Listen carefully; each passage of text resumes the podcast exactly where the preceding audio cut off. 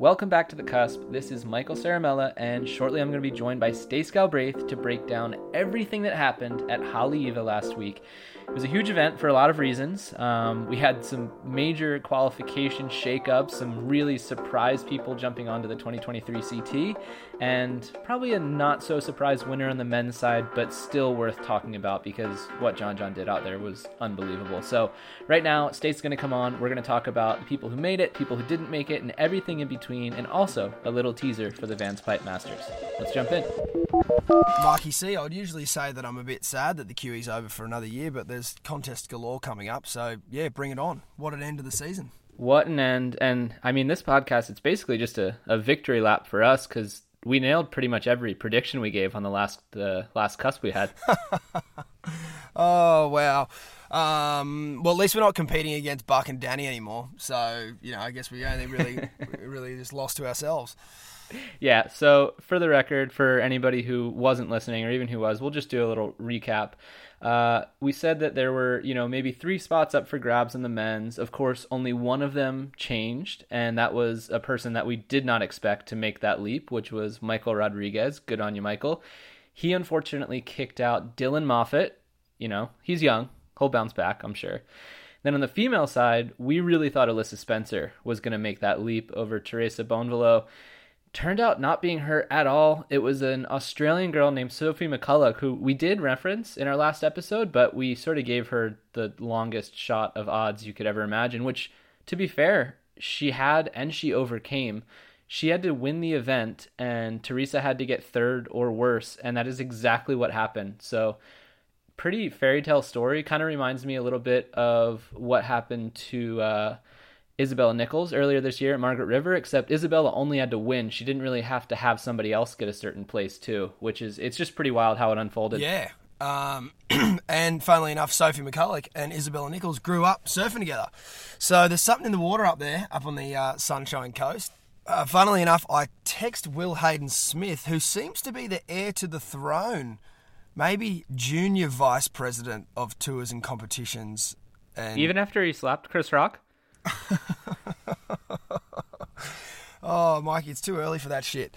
Yeah, even after he slapped Chris Rock, um, he's doing a great job. And uh, I was like, hey, what's the scenario? scenarios? Like, there's um, obviously Cale Bell Warren does his spreadsheet. He fucked that up. World Surf Intrigue, they do their graph, which is amazing. Dom, he fucked that up.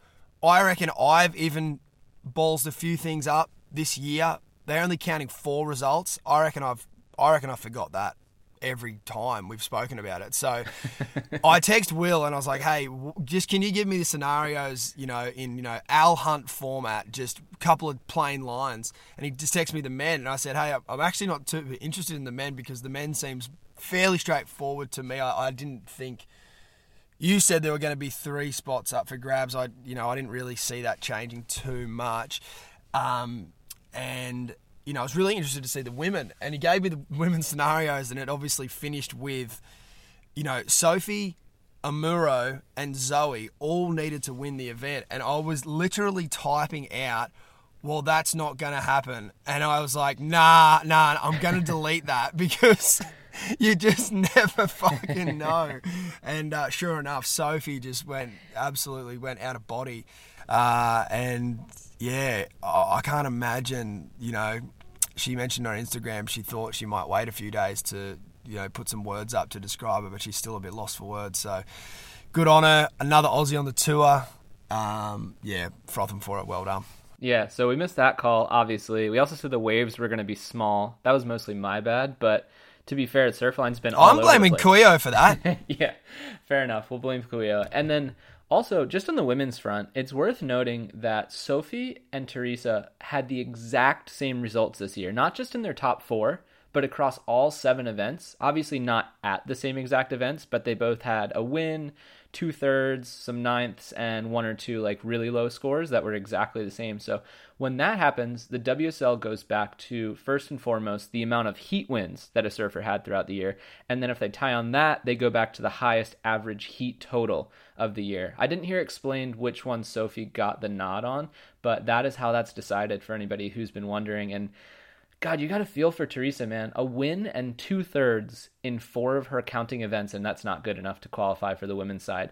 Do you think that it's a little bit too tight on the women's side? Like they, they need to open it up a bit more? How do we reconcile this? No, not really. I don't think anything needs to change. I, I love how competitive it is. You really know where you stand. It's not like the men's tour where you're almost like, oh, you know, ninth and a fifth and you're on the women, you know, it's it's thirds and above, and as you've seen here, even that's still not enough to guarantee you a spot. Uh, and I, I, think the main reason why I don't really believe anything needs to change there is that I love the women's tour size wise. They can get to a point on the CT finishing an event after just doing one really big day. If they, if they go from dawn till dusk at any location around the world on day one, they can get their event in a position to finish on, you know, the, the tail end of that same swell or, you know, wait another swell cycle and, and nail it at the end. So, yeah, I, I really like where the, where the women's tour is at has been an advocate not necessarily for increasing the women's field but for decreasing the men's field a bit and bringing them both closer to like if they were both starting the season at maybe like 20 or 24 surfers like that would feel okay to me as well I, I definitely don't think making the women's tour 32 or 36 or whatever is a good idea, just because that would just increase contest times. We've talked about all the issues with that before, but maybe there is a meeting in the middle of some sorts that has to happen somewhere down the line.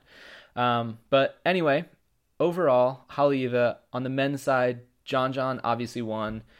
It feels like it's kind of a formality um, especially since the waves were good. And we've said it before, but he's just in such a different league of surfer out there in waves. Any wave that have power, basically, there's just nobody that comes anywhere close to him. it's like Kanoa, right? Kanoa finished fifth in the world this year. He's obviously like a, a highly, highly tuned surfer, top surfer in the world.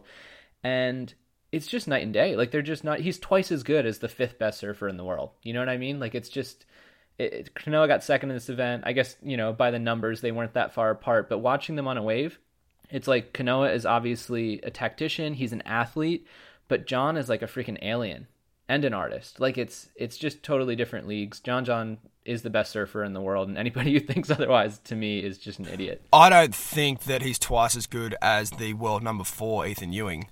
I think Ethan's got a lot still on his plate to figure out how to just win heats that he should just be winning. However, Ethan at his best and John at his best, I don't think it's double. I think they're actually pretty damn close, and I, I would even give Ethan the nod for watchability. Like what Ethan did on like his nine five out there, man, that's as that's as good. Like in, in my eyes, and I think Ross Williams was on the same page. Like he was losing his marbles in the booth over Ethan Ewing. Uh, Ethan's problem is his consistency. He just can't put it together for a whole event. I'm not saying Ethan's better than John. I think John is the best surfer in the world. I'm I'm agreeing with you there, but I don't think he's twice as good as Ethan. I think I think that'd be a really good really good heat to watch. Them man on man out there. I think you're out of your mind. For Ethan to beat John, he would have to be on waves that were three points better than John's. John's so much more powerful. He's so much more attacking on the face. Ethan's lines are maybe a little bit cleaner and he has a, you know, maybe a little bit better of like a style. But what John does, it's like this brute power mixed with this unbelievable, you know, athletic, gummy ability. And just like I said, like an artistry. The way he's doing those giant carves and then linking them into the tube, like just with all that speed. Nobody else is doing that. Nobody else is seeing that. He just has a different read of the ocean mixed with this amazing physical ability that to me, it's not even close. Like, John is seeing things out there that nobody else is seeing. He reads the wave better than anyone in the world, and um, you know, no doubt he's he's absolutely got that place on the end of his pinky finger. All right, well, I have taken the leap after watching John John. I put 250 on him on betonline.ag to win the world title this year. I know that that goes against everything that I've said in the past, you know, 4 years, I guess, as John's gotten injury after injury and you know, statistics would tell us that it's likely that he'll get injured again, or maybe he's due for one. So I'm betting that he's due for one. The odds are, I think, as good as they'll be all year. If you want to get in on it now, I think now is a really good time. Of course, there is a bit of risk involved, but that's betting. So I've got some money on him to win. I also put money on Felipe again just because the season ender is at lowers. So all he has to do is get in the top five, and then he becomes maybe the favorite out there, depending on what the conditions are. So that's what I'm looking at. And yeah, overall, Haleiwa, anything else you want to talk about before we kind of get into a little bit of the rookie class next year?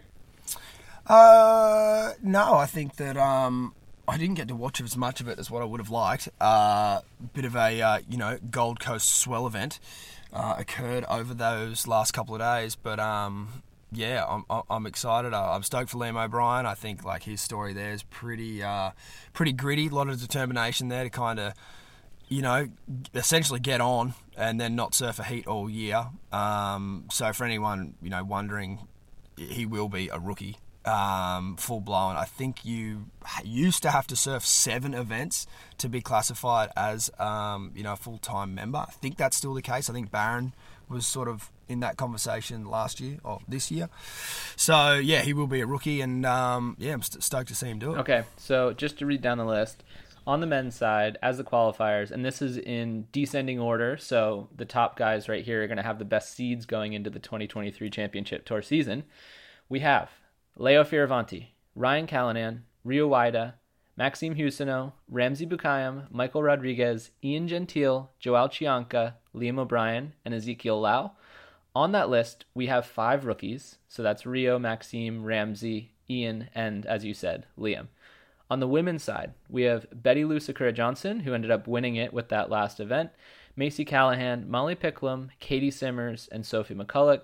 Two rookies that year will be Caity and Sophie. So we're looking at a year with a decent amount of rookies, like not as many as last year. Last year was a bit of an anomaly due to a few different factors, but still five rookies for the men. That's a, that's a pretty good number, and it's a pretty it's it's a mixed class, right? Because you have someone really young and exciting like Rio and Liam, and then you have these two sort of like veterans, Maxime Huscenot and Ramzi Boukhiam, who have been on the QS full time for 11 and 12 years, respectively. And then you have Ian Gentile, who's sort of a mix of the two. Like he was this really young superstar who then sort of disappeared and then came back and now is sort of in that like veteran category. But this is his first time ever qualifying. So um, I think we're going to do a separate episode to talk about the rookie class and really break down how we think they'll do. And then on the women's side, obviously you have Caity. We've talked so much about her. She doesn't really need any further introduction. And Sophie is sort of the true wild card. Like I, I hadn't seen her surf much up until this year. And um, yeah, I think your comparison to her, like, well, she's obviously she's from the same place, and I think her, you know, surfing could be relatively compared to Isabella Nichols as well. So again, we'll break that down later, but I just wanted to give everybody an overview of who's making it. So there is one character who is qualified this year that I do feel like I have this sort of connection to, right? You may remember during the US Open, there was a man on the beach with no shirt and a sign, and it said Huscenot 2911. As I said before, Maxime Huscenot has been on the QS for 12 years. Hasn't qualified yet. He's had some wild cards. He's actually done okay with some wild cards, you know, in the in the France event and everything. Um, but as the Oracle Surf ads told us, it's not what you know, it's Huscenot. And I'm going to state it right now. He is my Jacko Baker for the 2023 season. I feel that we're sort of divinely bound after this experience. And um, yeah, I'm going to be basically putting all my chips in his corner. And just read what else you think about yourself there uh, at the end. Ah, yes. I also think that for some unknown reason, I've been gifted the power of divine omniscience. So at next year's US Open, I will declare the next CS Warrior to ascend the ranks on the beach with my sign. And this is going to keep going until I'm wrong. Clap him in. I am doing a podcast with God. That is just wow. I knew, I knew I had it in me. I bloody knew it. Uh, I am looking forward to you getting stuck right in to some good, honest qualifying series surfing next year you know, because you're going to have to be right across the board about the next crop of talent that's coming through. And um, yeah, I can't wait to see your findings, and I can't wait to see whose name goes on the board next year at uh, Huntington Beach. Um, so that's that, Stacy. Haleiwa, we obviously know that the Vans Pipe Masters are coming up. However, we don't want to talk about that until the heat draw is announced because the truth of the matter is the heat draw determines really the entire storyline of this event because it's not just who's in your first round heat. It's who's in your first, second, and third round heat. And of course, we want to see how good the waves are going to be as well. Right now, it's looking like it's going to be small for the first period, but there is a lot of energy in the back end of the window, which is exciting. We're going to, you know, see how many days of competition they need to run and break that down a little bit further. Maybe later this week. The heat draw is getting announced on Wednesday night. They're doing it lottery style, kind of vis-a-vis stab high. They're going to, you know, basically pick out names out of a hat. There's still going to be two Hawaiians and two non-Hawaiians in each heat, and I think that will kind of determine how that event plays out. Yeah, because that'll be cool. Nevertheless, there'll be some uh, tension in the draw there. Um, we did get some new additions, though. Did you I, see this? I did. We had a lot of surfers fall mm. out in the mm. past week of mm. this event. So, you know, Gabby's out, Italo's out, Felipe's out, all for different reasons. Jack Robinson pulled out because he basically had appendicitis. His appendix nearly burst. He had to go into emergency surgery. John John is whooped after Haleiwa wants to get a rest. Hold uh, the phone. Hold the phone. Hold, hold, hold the phone.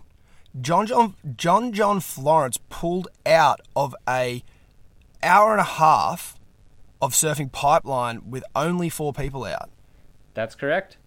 He did the bloody QS 1000 there this year. yeah, man. I mean, think about it though. He doesn't want to get hurt. Nah, nah, he's not that type of guy. No. no he's not going to, if a swell pops up tomorrow, he's going to be out there. He doesn't want to get hurt. You can't live your life like that. What? Do you, what? What do you want me to tell you? He's out. In what? In what bloody metaverse am I living in that John Florence doesn't do an event at Pipeline? Again, I think he's thinking long term here. He's had enough injuries over the past few years that he doesn't want to fuck this one up again. He knows I got 250 on him. All right, well, he better not surf his first round heat then in the comp in the CT because you, you don't actually lose that heat. So might as well just start in round two.